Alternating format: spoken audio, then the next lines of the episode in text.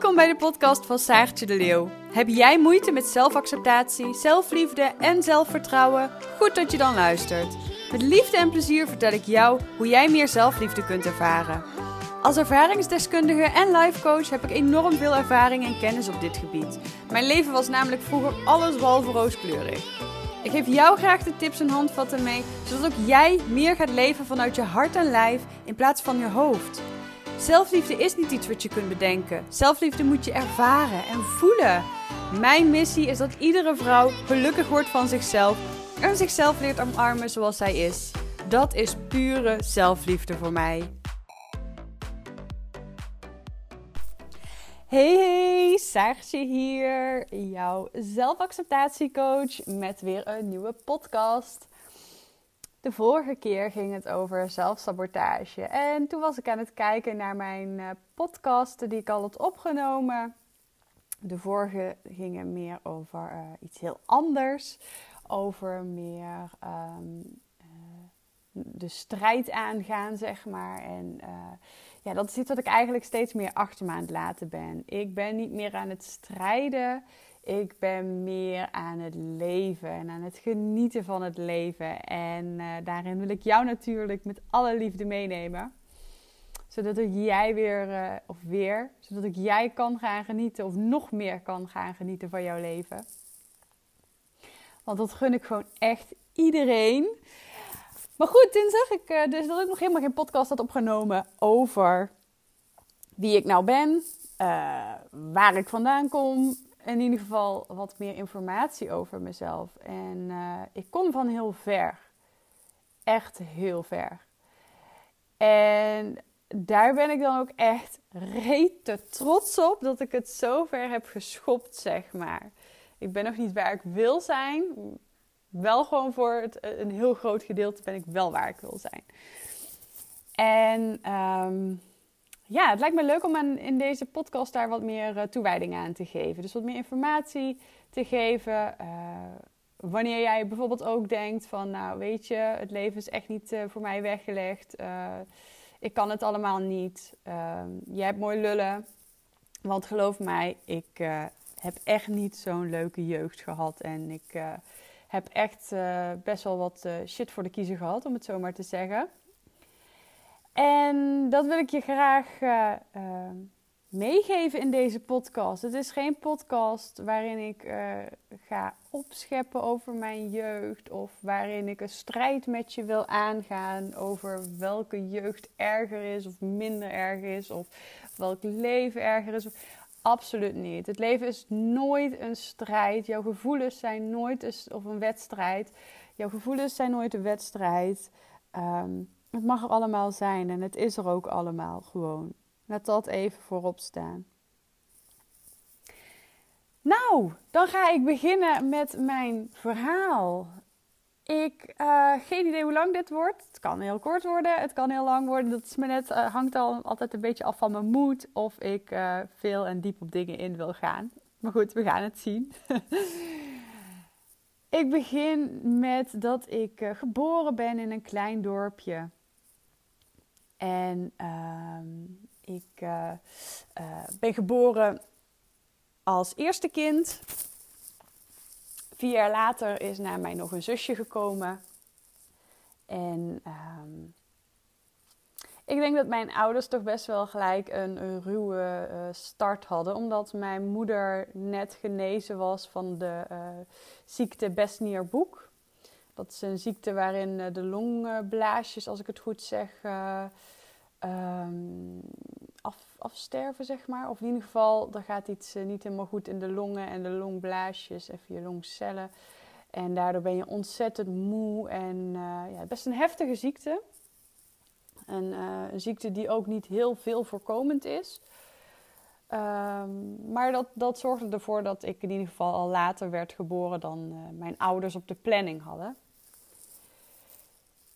Ja, mij maakt het verder niet uit hoe, uh, hoe oud mijn ouders zijn als ik geboren uh, ben. Maar uh, dat is in ieder geval de start die hun hadden met, met mij. Ik ben in het ziekenhuis geboren.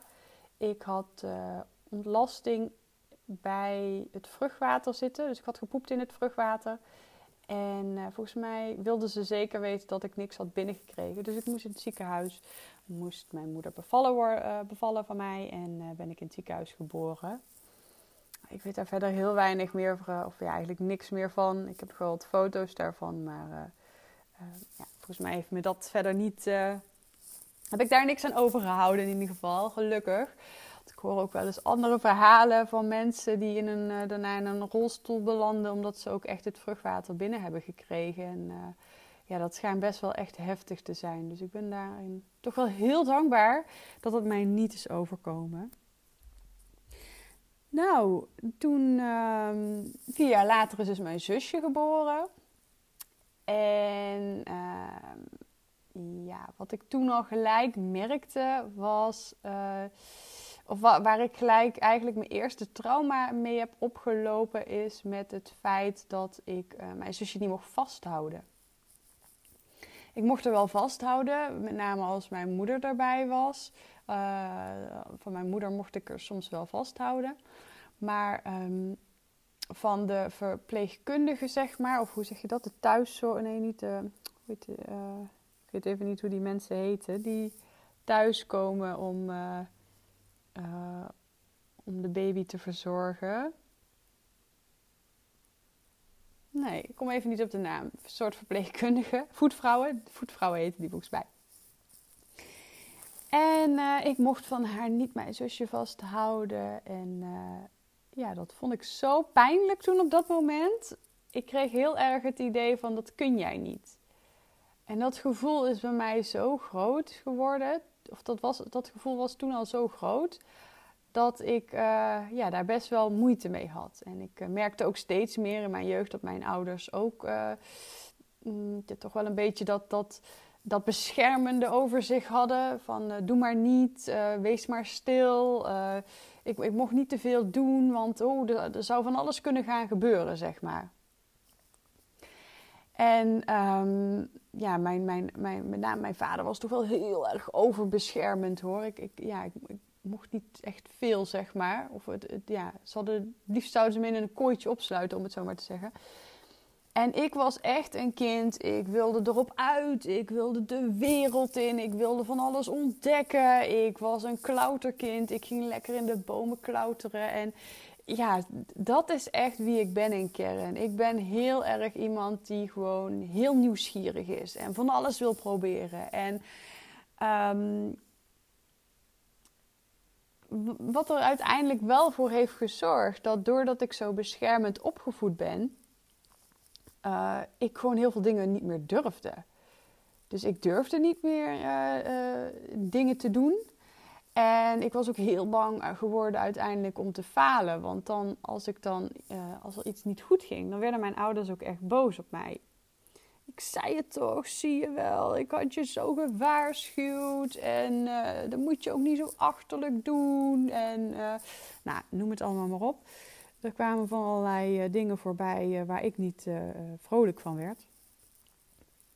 Nou was de thuissfeer ook echt om te snijden het ging gewoon niet goed tussen mijn ouders.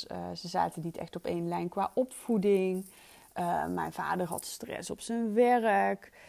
Um, ja, er was, er was heel erg wat gaande, zeg maar. Toen wist ik dat allemaal nog niet achteraf uh, verklaarde, uh, ja, is er, een, eh, is een hoop verklaard, zeg maar. Met name omdat ik gewoon het gesprek ben aangegaan met mijn ouders daarover. Omdat ik nieuwsgierig was waar dingen nou echt vandaan kwamen. En um, ja, het werd eigenlijk van kwaad tot erger. Dus in het begin was het heel erg van snauwen naar, naar, naar ons toe als kinderen zijnde. En daarna werd het slaan. En um, ja, ik en mijn zusje konden eigenlijk helemaal niks goed doen. Uh, we waren gewoon te veel. Um, als je, voor mijn gevoel, als ik al, al, verkeerd ademde, dan was het al te veel. En uh, alles wat wij deden, voor mijn gevoel, was uh, ja, gewoon echt te veel voor hun. En um, ze voelden zich enorm machteloos. Wisten gewoon niet hoe ze um, goede, liefdevolle opvoeding konden geven. En dat was wel echt iets wat ik nodig had. Ik had echt, een, ik denk iedereen, ieder kind eigenlijk wel, ik had echt een veilige haven nodig. een, uh, een, een, veilig huis waarin ik mocht leren, waarin ik fouten mocht maken, waarin ik altijd terug kon komen om te, te, uh, te zeggen van hé, hey, ik heb het zo en zo gedaan, was misschien niet slim. Um, ja, hoe, hoe, zou ik het de volgende keer anders kunnen aanpakken of zo, weet je wel? En dat heb ik nooit gehad. Ik, ik liep altijd heel erg op mijn tenen. Ik ja, moest me echt stilhouden. Ik, uh, ja, er zijn gewoon echt best wel dingen gebeurd die, ja, die, die vrij heftig zijn, vind ik zelf. Um, ik vind het ook nog steeds lastig om hier een, om hier een podcast over op te nemen of zo, maar meer van wat vertel ik wel en wat vertel ik niet. Want ik wil niet mijn ouders zwart maken. Dat is absoluut, absoluut niet mijn intentie. Ik heb twee hartstikke lieve, waardevolle, eh, liefdevolle uh, ouders, absoluut.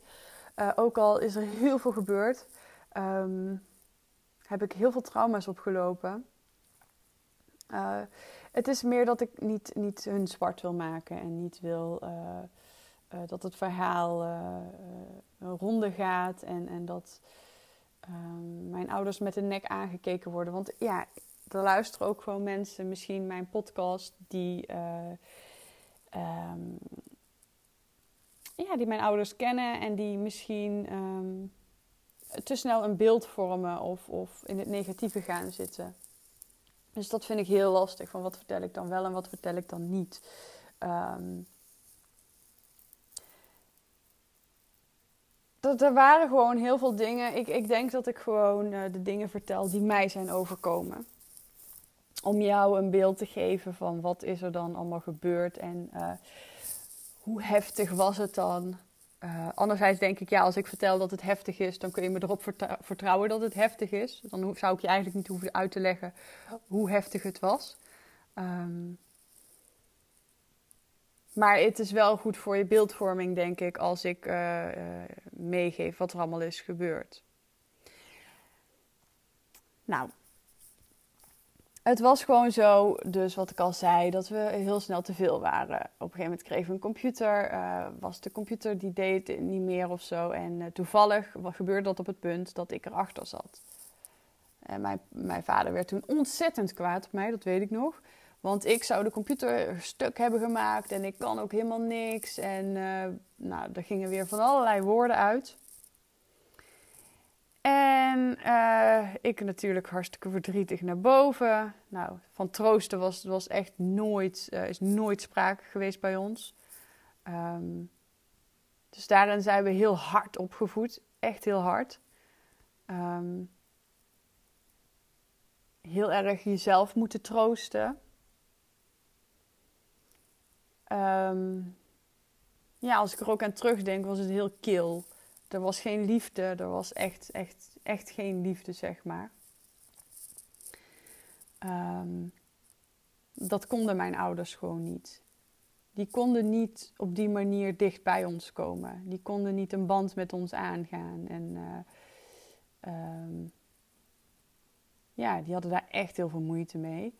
Ja, vervolgens was het zo dat ik dus thuis gewoon niet graag meer was. Ik uh, ging graag buiten spelen, want uh, ja, thuis was het gewoon niet, niet prettig. Um, ik deed toch alles fout en ik kon niks goed doen en ik was niks waard. En, uh, dus toen dacht ik, nou, dan ga ik gewoon lekker buiten spelen. Ga ik lekker uh, mijn eigen ding doen. En uh, ik zie het wel, ik had niet echt veel vriendjes en vriendinnetjes.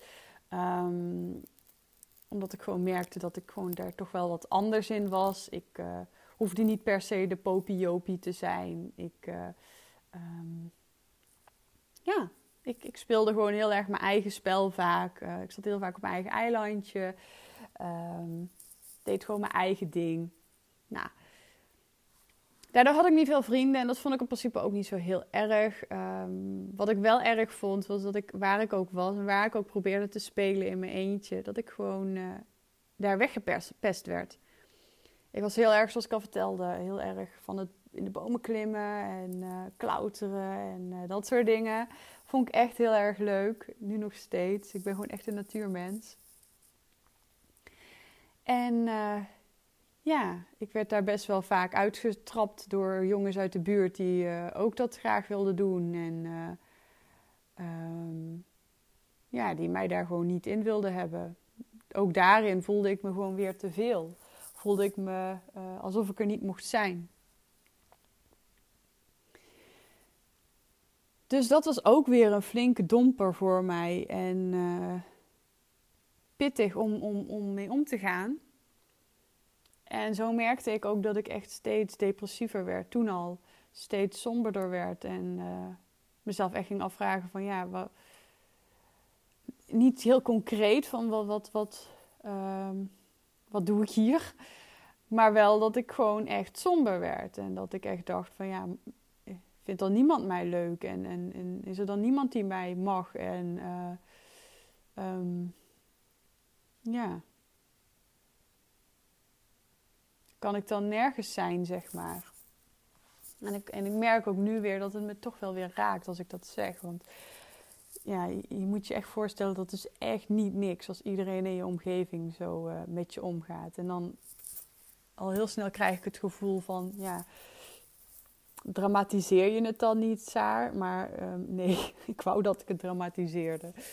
Ik, uh, ja, achteraf, ik ben blij dat het allemaal zo is gelopen. Want doordat het zo is gelopen, ben ik nu wie ik ben. Dus daar ben ik allemaal hartstikke blij mee. Maar het is absoluut niet gedramatiseerd. Um, dat is toch iets waar ik vaak ja, toch een beetje bang voor ben of zo. Dat dat uh, zo overkomt. Terwijl dat dat echt niet. Uh, althans, voor mijn gevoel niet zo is. Nou, toen dacht ik: oké, dan ga ik. ja, ik kijk wel wie er met mij wil spelen buiten. Dus op een gegeven moment merkte ik dat een jongetje van, vanuit mijn klas. die wilde graag vader en moedertje met mij spelen. Nou, prima, dacht ik dacht gezellig. Er, werd wel vaker vader en moedertje gespeeld. Um, dus ik dacht, nou dat is normaal. Dat doe je op die leeftijd. En ik was gewoon al super blij dat er iemand met mij wilde spelen. Dat er iemand was die mij zag staan. Dat er iemand was die mij leuk leek te vinden. En ja, op den duur ging dat ook eigenlijk een kant op die ik uh, niet zozeer prettig vond. de kleding moest uit, er moesten kinderen gemaakt worden. En um, ja, hij wilde daarin ook um, zijn geslachtsdeel in mijn geslachtsdeel stoppen. En uh, ik wist totaal niet hoe ik daarmee moest omgaan. Totaal niet. Ik, ik was helemaal verbouwereerd. Ik dacht, dit zal wel. Dit, ja, ik weet niet of iedereen dit doet. Ik had daar natuurlijk hele sterke twijfels bij, want ik vond het heel raar, heel vaag.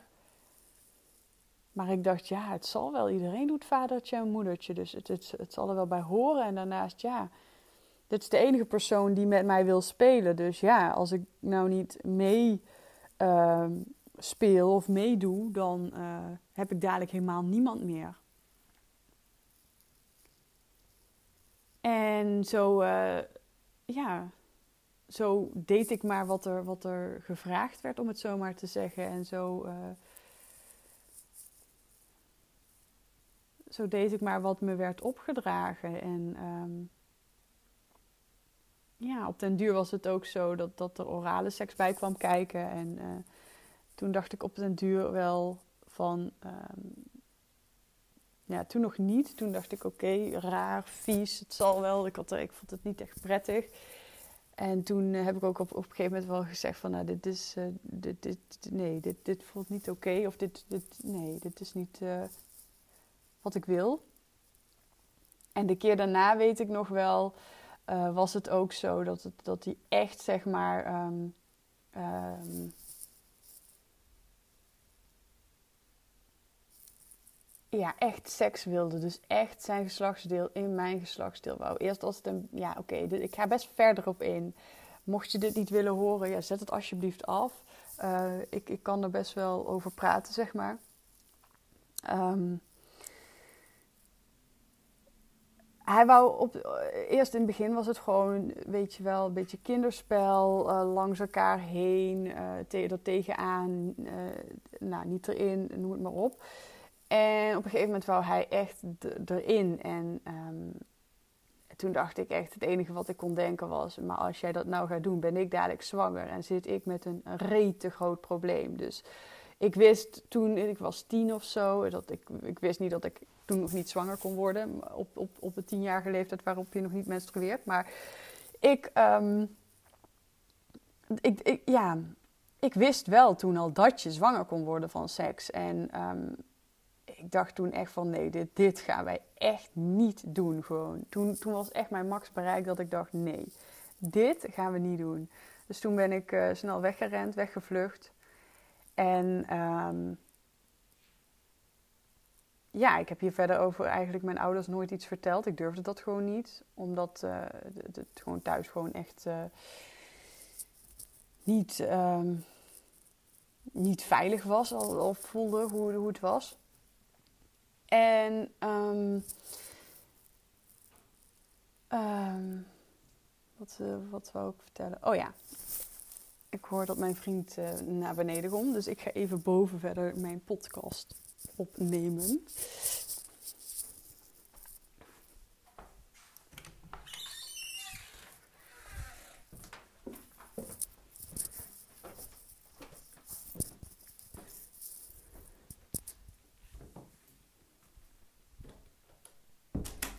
Want ik vind het toch altijd wel fijn als ik dat in alle rust kan, uh, kan doen. In alle rust mijn verhaal kan doen. Um, ja, dus dat was toen eigenlijk uh, klaar. Dat heeft toch best wel een tijdje geduurd dat dat uh, zo is gebeurd. Um, toen, er is nog een keer inderdaad ook voorgekomen dat uh, ik zelfs betrapt ben door mijn, door mijn, door mijn vader. En dat was toch echt wel een traumatisch, tra zwaar traumatische ervaring voor mij. Omdat ik op dat moment me al totaal niet prettig voelde en heel onzeker was van is dit wel oké wat ik doe, zeg maar. En toen lagen wij naakt in de bosjes. En toen uh, zag mijn vader dat en die werd ontzettend kwaad op mij. Dat ik, uh, ja, dat, ik dat deed en dat ik. Ja, dat kon niet. En die sloeg mij zo hard, weet ik nog wel, dat het gewoon echt zwart werd voor mijn ogen. Zo ontzettend hard was dat. En toen ben ik letterlijk naar huis gestrompeld. Ik wist de weg amper nog. Um, het was vlakbij ons huis. En toen uh, ben ik thuis, ben ik alleen maar uh, huilend op bed gaan liggen en kon ik alleen maar huilen. En uh, volgens mij is mijn moeder toen nog wel naar mij toegekomen om te vragen wat er aan de hand was. En uh, in mijn hoofd, ik weet ook niet of het, nog of het echt zo is gegaan hoor, maar in mijn hoofd ehm, was het zo dat ik zei van ja, papa heeft mij een klap gegeven. En dat zij zei van nou, dan zul je het wel verdiend hebben. Um, ik weet dus echt als, als ja, het is zo lang geleden uh, dat ik niet weet of het echt zo gelopen is. Dat maakt verder ook niet uit, want doordat ik het op die manier heb beleefd, is het voor mij in mijn hoofd ook zo gelopen en uh, uh, gelooft mijn brein het, zeg maar, dat het zo is gegaan.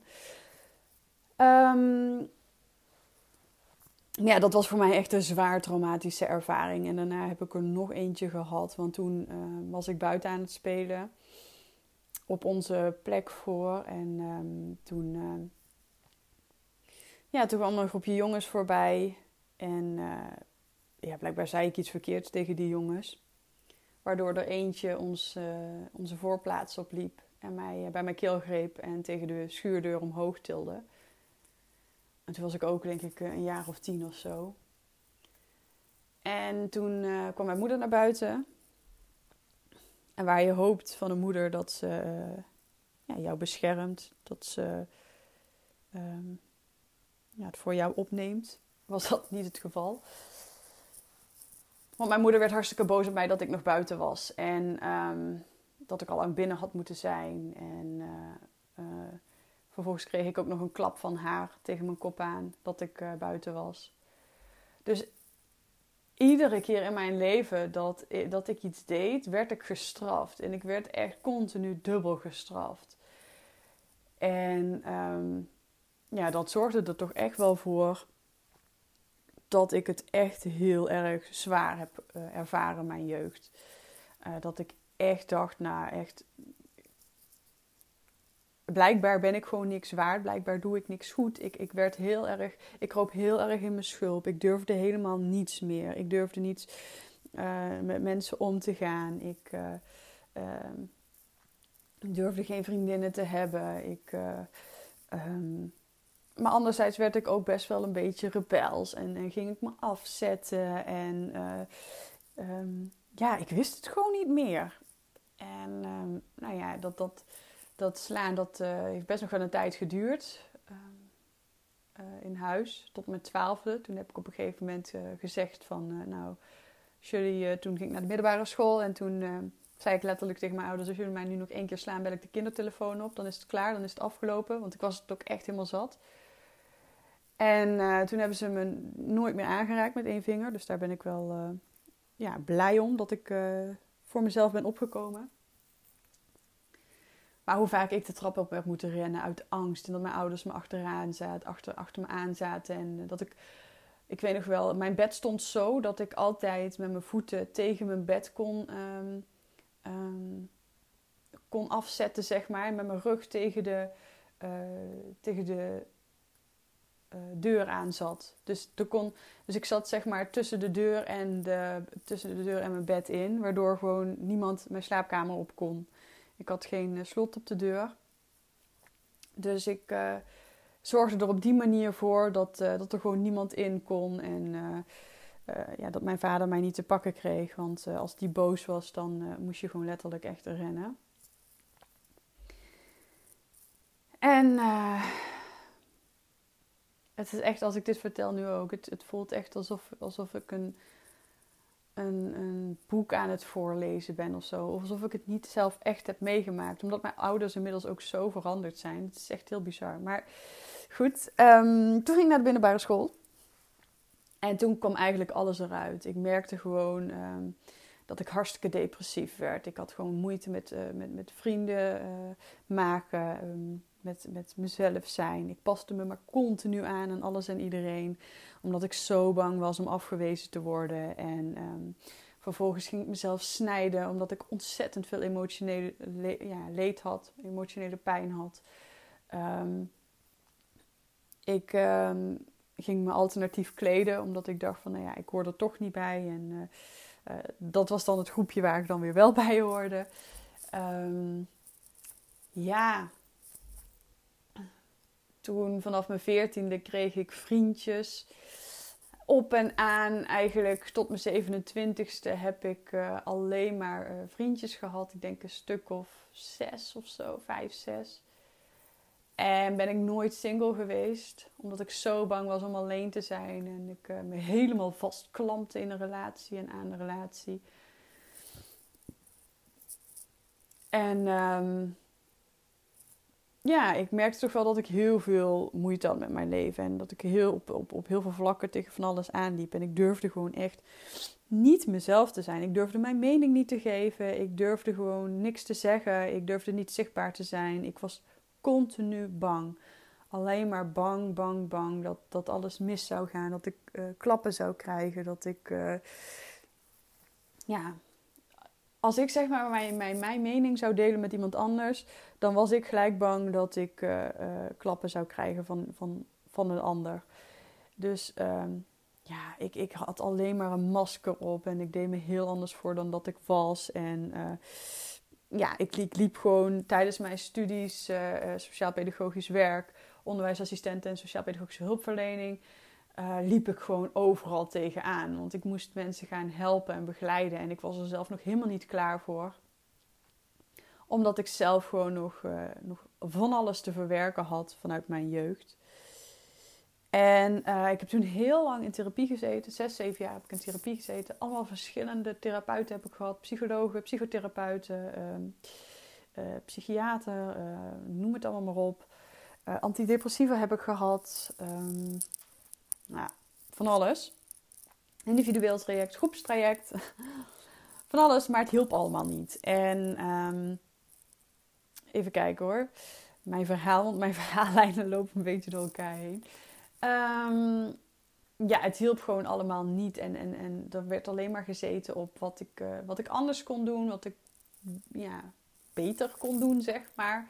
En dat was voor mij wederom een bevestiging van zie je wel, ik doe het niet goed. En um, het is alleen maar fout zoals ik ben, zoals ik doe. En uh, uh, ja, het, het, ja het, het, werkt gewoon niet. Ik had gewoon enorme last van angststoornissen. Ik uh, kon niet in slaap komen s'nachts, omdat ik gewoon heel erg bang was dat, ik, dat er iemand binnen zou komen en dat diegene mij zou verkrachten. Ik had echt de meest rare, bizarre angsten. S'nachts droomde ik heel erg heftig over allemaal gaten in mijn lichaam. En ja, ik had echt. als ik er aan terugdenk, verschrikkelijk. Maar het ging echt slecht. Echt heel slecht. Ik had, uh, op een gegeven moment werd ik gewoon echt depressief. En uh, zo depressief dat ik echt gewoon uh, ja, eigenlijk geen uitweg meer, meer zag. En vanaf de middelbare school af aan begon ik steeds meer aan zelfmoord te denken. In het begin heel sporadisch af en toe dat ik dacht, dat kan er beter niet zijn tot op het einde dat ik echt, um, ja, hoe oud was ik toen? Ik denk 26, 27, uh, nee, 26 denk ik. Toen ik echt dacht van, ja, weet je, toen was ik echt in mijn hoofd al plannen aan het maken van, oké, um, als ik me nog een keer zo voel, dan rijd ik naar dat en dat uh, um, gebouw toe en dan uh, spring ik eraf. Ik was er gewoon echt helemaal klaar mee met mijn leven en ik uh, zat zo zwaar, zo diep overal doorheen. Um, ja, dat het gewoon allemaal echt niet meer. Uh, ik, ik zag gewoon echt geen uitweg meer. Zo zwart dat alles was. En um, toen was er ook op den duur uitgekomen dat ik een posttraumatisch stresssyndroom had. Um, een complex posttraumatisch stresssyndroom. Uh, ja, angststoornissen, depressies, uh, noem het allemaal maar op. Um, ik heb toen nog in de tijd dat ik op de middelbare school zat, net op de middelbare school zat, heb ik nog anorexia gehad. Omdat ik merkte dat ik uh, ja, heel erg de controle over mijn leven wilde houden. En uh, ik heel erg wou voldoen aan het, hoe zeg je dat, aan het beeld wat mijn moeder had, zeg maar. Dus, dus ja, van, van dunne mensen zijn goed en dunne mensen zijn mooi. En je moet dun zijn om succesvol te zijn. En dus dacht ik, nou, dan moet ik maar dun zijn. En, misschien dat dat iets is waar ik goed in ben en dat ik dan gezien word.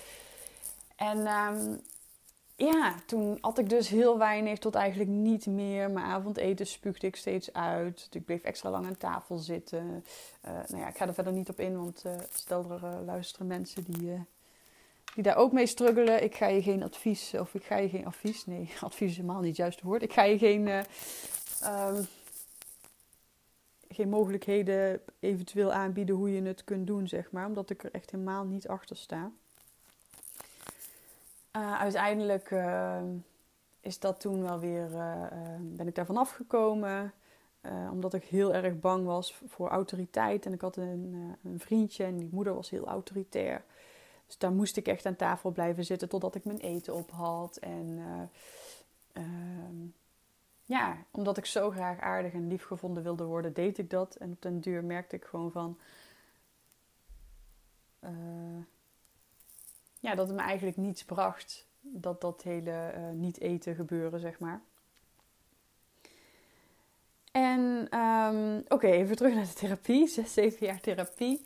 Um, wat eigenlijk niet hielp. En op een gegeven moment kwam craniosacraal therapie op mijn pad. Uh, alternatieve geneeskunde. En ik was eigenlijk wel een beetje klaar met de uh, reguliere geneeskunde. De, er werd constant tegen mij gezegd dat ik aan de medicijnen moest. Blij, ze vonden daar dat ik blijkbaar de test had gemanipuleerd. Want uh, ik kwam hartstikke um, psychisch onstabiel over en zelfs op het randje van psychotisch. En uh, volgens de test kwam eruit dat ik helemaal niet psychotisch was en ook helemaal niet echt die, niet, niet die aanleg had. En uh, uh, ja, daar kwamen gewoon hele andere dingen uit dan, dan dat de therapeuten dachten, zeg maar. Dus daar was ik eigenlijk ook wel klaar mee. Dat ik dacht van ja, jullie, jullie vertrouwen mij blijkbaar niet. En ik, ik was er gewoon helemaal klaar mee. Dus toen uh, kwam uh, craniosacraal op mijn pad en toen dacht ik, nou dan ga ik dat proberen. Um, niet geschoten is altijd mis en ik voelde me gewoon zo ellendig dat ik daar echt iets aan wilde doen. En dat heeft echt alles in mijn leven veranderd. Echt alles. Ik was ineens van um, van, van depressief naar dat er weer lichtpuntjes begonnen te branden. En dat ik gewoon bij mezelf, dat ik ineens voelde wat ik wilde. En uh, bij mezelf kon komen en dacht van nee, het is helemaal klaar geweest nu. Um, ehm, 26 jaar lang heeft alles in het teken gestaan van dat ik alles voor iedereen wil doen om lief en aardig gevonden te worden. En uh, uh, het heeft me nergens gebracht, echt nergens nu is het klaar. Nu ben ik degene die voor mezelf gaat zorgen. En nu ga ik doen wat ik wil doen. En nu is het tijd voor mij. En um, ja, dat heeft heel veel op zijn kop gezet. Uiteindelijk is mijn relatie, heb ik die verbroken. Ik, um, mijn relatie met mijn ouders werd heel anders. Ik heb de relatie met mijn moeder toen ook verbroken. Ik uh, was geen pleaser meer. Dus uh, eerst was ik zo dat ik bij mijn vader uh, heel vaak ging stofzuigen of van alles deed voor hem. En um, alleen maar om, om lief en aardig gevonden te worden. En, en toen dacht ik gelijk van nee, ik doe het nu alleen als ik daar behoefte aan heb. Ik stop ermee. Mensen moeten mij maar gewoon aardig vinden zoals ik ben. En um, als dat niet oké is, als dat niet goed genoeg is, nou, dan zegt dat alles over de ander en helemaal niks over mij. En uh, toen ben ik me nog meer gaan uh, verdiepen in uh, persoonlijke ontwikkeling. Toen kwam er van alles op mijn pad. 365 dagen succesvol, succesvol kwam op mijn pad. Ik kreeg nieuw werk.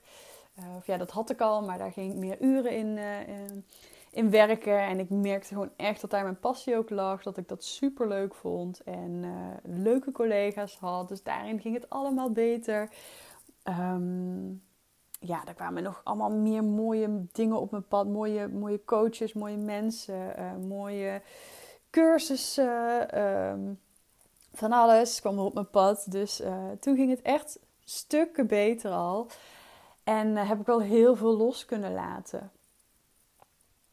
Ehm, toen ben ik verhuisd. Want toen kreeg ik een nieuwe relatie. En toen ben ik verhuisd naar richting Eindhoven, naar Nune, waar ik nu ook woon. En uh, ja, dat, dat was hartstikke, dat was wel, dat was leuk, maar ook wel weer moeilijk. Want ik, ik had hier helemaal niemand. Ik, moest, ik had iedereen achtergelaten daar. En ja, dat was toch echt wel, wel een dingetje, zeg maar. Dat was echt, daar heb ik wel echt moeite mee gehad, uh, lange tijd. Om hier echt te aarden en hier echt mijn ding te vinden en uh, te zoeken. Uh, toen ben ik hier werk gaan zoeken. Dat was ook nog niet zo makkelijk. Ben ik uiteindelijk in de catering terechtgekomen. Um, nou, heel snel merkte ik dat dat niet mijn ding was. Um, de collega's die vond ik niet echt, uh, ja, was gewoon niet echt mijn ding, zeg maar. Dat waren mensen die er al heel lang werkten, die er al een bepaalde visie over hadden. En uh, ja, ik als newbie, ik, uh, ik had superveel leuke ideeën, maar die kwamen er allemaal niet doorheen. Dus ik merkte gewoon dat ik daar heel erg snel vastliep. En toen, um, op een gegeven moment leerde ik dus iemand kennen, of toen, toen kende ik iemand die daar al werkte bij, bij, um, bij een bank. Die zei tegen mij: Hey Saar, uh, kom anders bij de klantenservice werken van die bank. Want dan, uh, ja, dat is hartstikke leuk werk, super veel leuke collega's, het verdient lekker. nou ja, noem het maar op.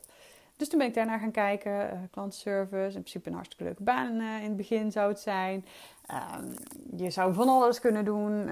Telefonie, back-office, um, chat, mail. Nou, noem allemaal maar op. Even van alles.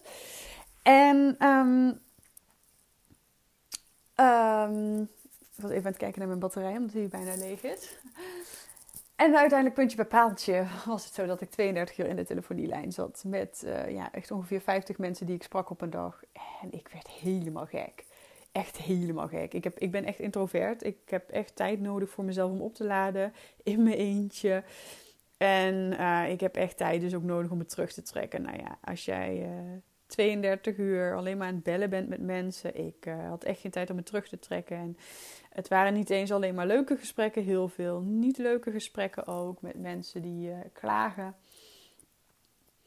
En um, ja, ik, de werkdruk liep gewoon zo hoog op dat ik het gewoon echt niet meer trok en niet meer aankon. En um, toen kreeg ik ja, ook nog ruzie, zeg maar, of ruzie woorden met mijn leidinggevende. Want um, ja, ik, die, die, die snapte niet zeg maar, waar ik moeite mee had. En ja, ik moest hartstikke dankbaar zijn voor deze baan en bla bla bla. En terwijl ik aangaf van, nou ja, dit is uiteindelijk niet wat er in de vacature stond. Dus ik, uh, ja, dit is niet waarop ik gesolliciteerd heb. Ja, nou ja, bla bla. Ik moest, ja, puntje bepaaltje was het zo dat ik gewoon niet zo, dat ik het allemaal moeilijk maakte. En toen eh, ben ik uiteindelijk uh, ook thuis komen te zitten met een burn-out. Ik trok het gewoon niet meer. Ik uh, kon gewoon niet op één lijn komen met mijn leidinggevende. Ik uh, kreeg niet de hulp van haar die ik nodig had. Um, en alles leek aan mij te liggen volgens haar. En ik was er wel klaar mee. Ik dacht, nou weet je, mijn intuïtie had al een hele tijd aangegeven: dit is het niet voor je, Saar. En eh, dat heb ik zo hoog laten oplopen dat ik echt met een burn-out dus thuis eh, ben komen te zitten. En dat was heel pittig. Want uh, dat was echt het moment dat ik letterlijk... Ik ben echt altijd een controlfreak geweest. Ik wil echt overal wilde ik de controle over hebben.